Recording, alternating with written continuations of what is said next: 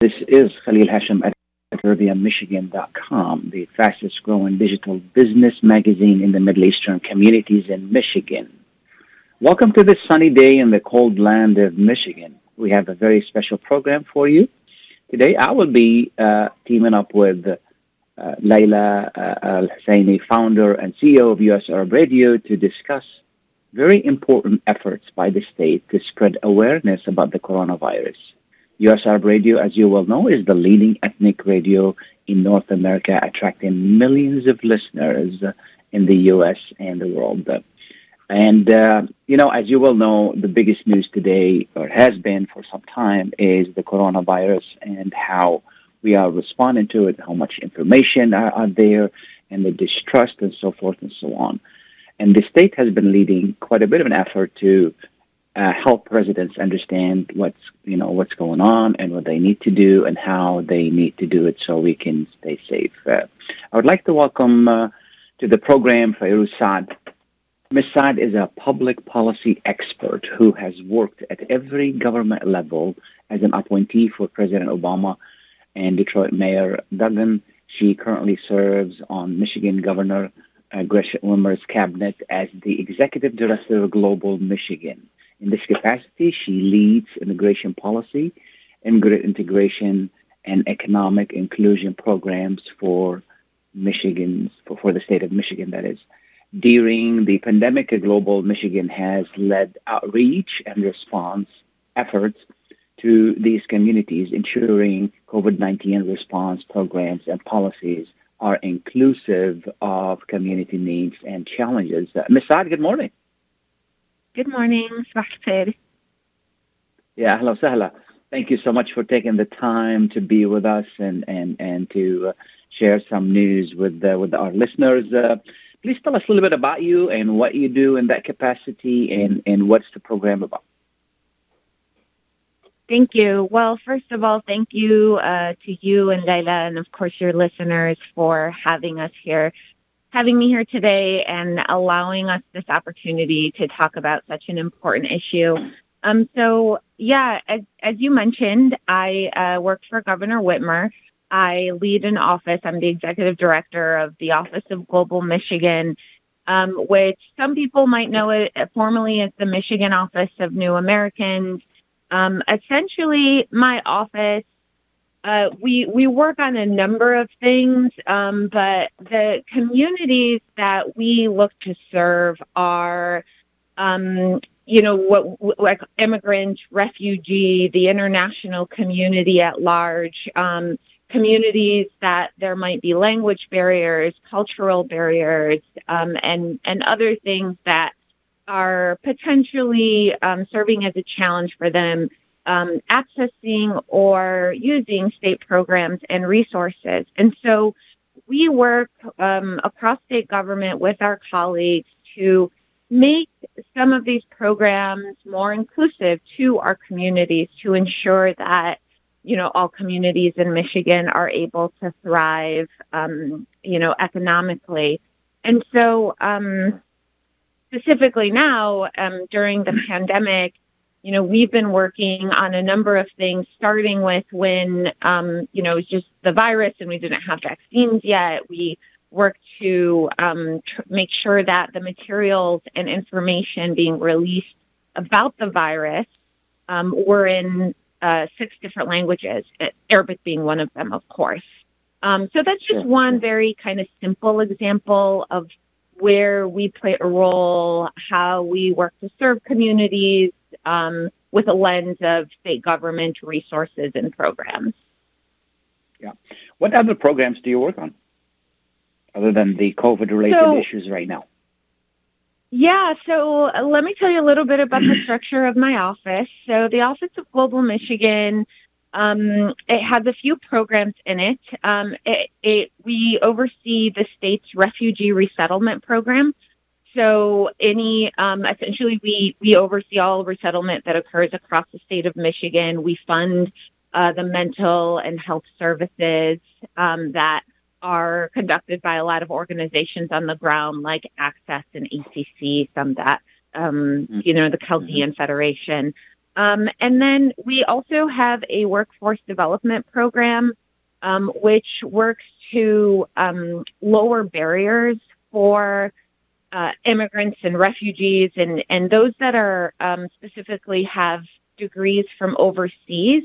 So might be trained as doctors or lawyers or accountants overseas, um, but have challenges working within their professionalized field here in Michigan. And so this program helps to open up barriers for people like that, um, uh, help kind of make sure they have access to workforce development program.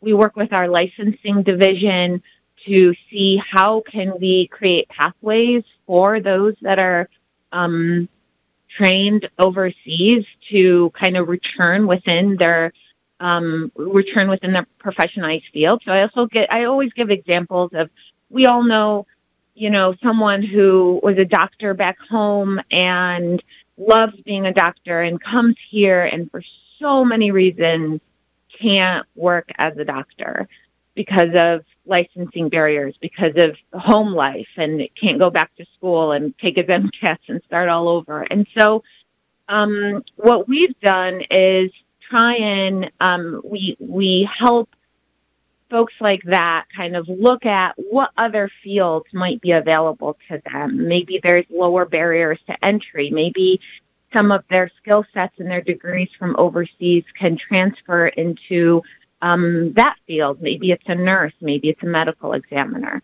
Um, so that's just another example of, of some of the work that my office does. And then we also see this state's um, three statewide ethnic commissions. So there's a Hispanic Latino commission, there's an Asian Pacific American commission, and then there's a Middle Eastern commission, of course, as well. And um, those are all uh, individuals appointed to those commissions. Uh, the Middle Eastern Commission are all of Middle Eastern descent, all Michigan residents, and are all appointed by the governor. Absolutely, absolutely. That sounds like a lot of work and and the uh, you know the aspect of it of helping professionals um, get adjusted to their new home and and then work in their capacity is incredible. You know, over the years, I've talked to a lot of uh, you know we inter- interviewed a lot of professionals. Uh, you know, before this office was started, and you know the frustration on their part to you know as doctors, engineers, and so forth and so on, and they were just driving taxis. It was a huge frustration. So that, that that's incredible. Um, now with the mm-hmm. COVID, what do we need to know? Yeah, where do we start? Um, so, you know, I think the most important thing is that um, we we need to know where to get the information of what we need to know. And so I think especially in today's world where we're so digitalized and we're so connected, right? We have WhatsApp, we have Facebook, we have Instagram, we have you name it, right? And um, while these yeah. tools have all been a great way to connect us with our family and friends across the country and across the world, I think unfortunately sometimes they also serve as um, these uh, proxies where we get information that isn't correct, where it confuses us, where it just really muddies the waters of what is out there and what do we need to know. And so, um, you know, I just first of all encourage everyone to not rely or, or trust these, um, you know, technologies is the best way for the best and most accurate information. Um, please go to the Michigan Department of Health and Human Services website, the CDC website. Um, there's another va- there's another website about the vaccine, ivaccine.org. Um, and then, of course, we have specifically set up a website um, with all information about the vaccine, which is just michigan.gov backslash COVID vaccine. And on there, in addition to finding all the information we have right now in terms of how to sign up, where to go, what's available in your county, because it's different county by county, um, it's also available, most of the information up there is also available in different languages. So if you do not speak English, you can find it in Arabic, you can find it in Spanish, you can find it in um, even Burmese in some cases. Um, so I, I would say that first and foremost. Please, you know, go to some reliable and, and trusted places to get your information. Um, second thing, I think there's a lot of confusion about who is available right now. So, um, as as many of you probably know, unfortunately, there is just not enough supply out there. We know people want it, and we, we want to get to Yeah, a place yeah. where everyone who wants a vaccine can get a vaccine. Sorry, were you going to say something? Did I interrupt you? No, I just wanted to agree with you on the fact that uh, well, first I want I would like you to repeat the uh, the the website, the Michigan.gov. Is that right? Yep, michigan.gov backslash COVID vaccine. COVID vaccine. Okay, COVID vaccine. Mhm. You know, the other thing is that, uh, and, and and we can't really blame people for the distrust because we've had uh, when when this whole thing started, we've had conflicting information about what to do, what not to do, and what is and what's not. And then I understand that we didn't know much about the the virus. And uh, you know, one day you can wear a mask, another day you can't wear a mask, so forth and so on. And that created a little bit of like, who should we believe, and and what should we believe? So to to that background, you know, makes it really tough on you guys to to spread the correct information. Now the question is, uh, not everybody really is savvy enough to go online and read and all of that. People consume media. What are you doing to reach out to you know uh, outlets like uh, U.S. Arab Radio and others and others and others so they can facilitate that information for you? Yeah, and I appreciate the question because it's so important. I think one of the things my offices is, office has been doing is really identifying where are the inequities, you know, where are the challenges specifically to our, you know, our Arabic speaking residents, Spanish speaking residents, so on and so forth, you know, people who maybe aren't tech savvy or maybe even don't have a computer. And so um, that is why we've set up um, something called the Protect Michigan Commission. Um, and actually, really quickly, I do want to give, because there's a hotline as well um, that people can use, and that is um, 888 535 6136. And that's um, Monday through Friday, 8 a.m. to 2 p.m., or, or I'm sorry, 8 a.m. to 5 p.m. And they can also um, call 211 and get information in multiple languages. So I did want to put that out there because not everything is just Sure, online. sure, Um, but that said, to sure. to your question, um, so there there's a few things that we're doing.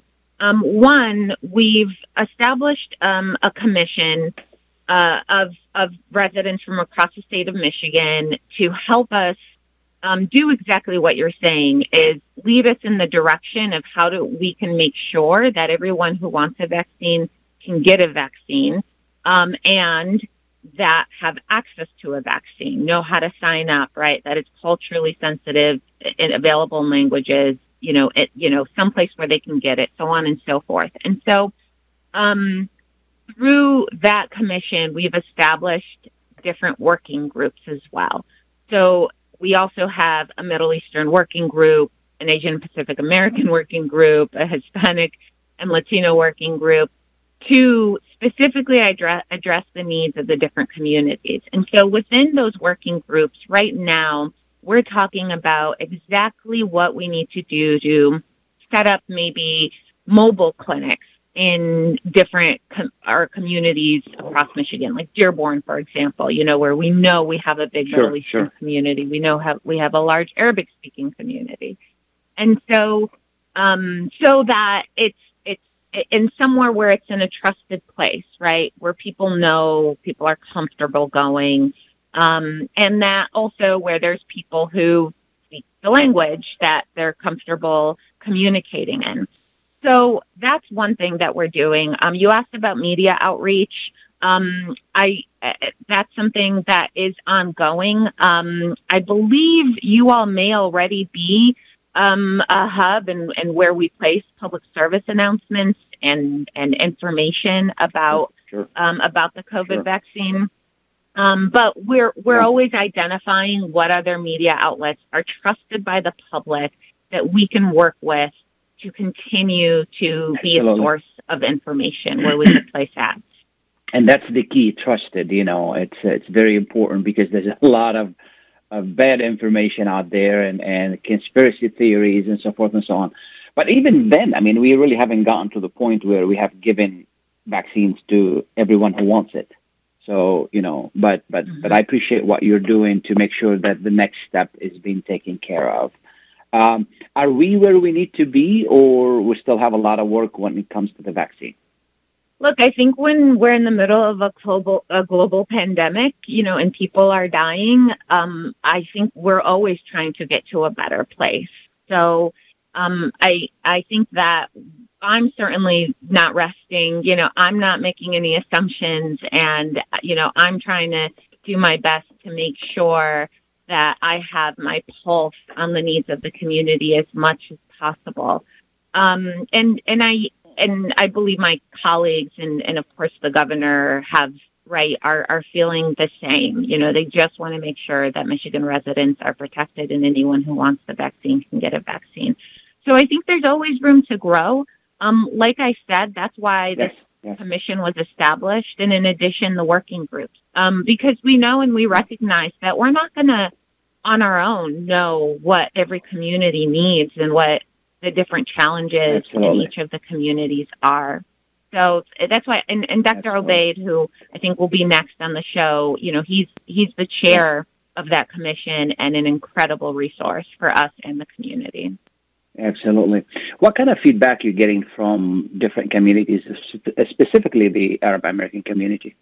Yeah. So, well, you know, I think some of the things that you've already asked and outlined are, you know, it's clear that you have your pulse on the community as well. You know, you're in there, you understand. And that is, um, you know, wanting to know when more supply will be available, you know, when people who want it, who maybe aren't eligible now, can get it. You know, so a lot of these questions about how can I get it? When can I get it? When will more be available? Um, unfortunately, we don't have a lot of those answers yet, right? We're we're all waiting kind of on the federal government to, to kind of go through their process and for it to get to the states. Um, and then, you know, I think that people are growing frustrated with the number of different information sources that are out there, you know, and like you said, it's not anyone's fault.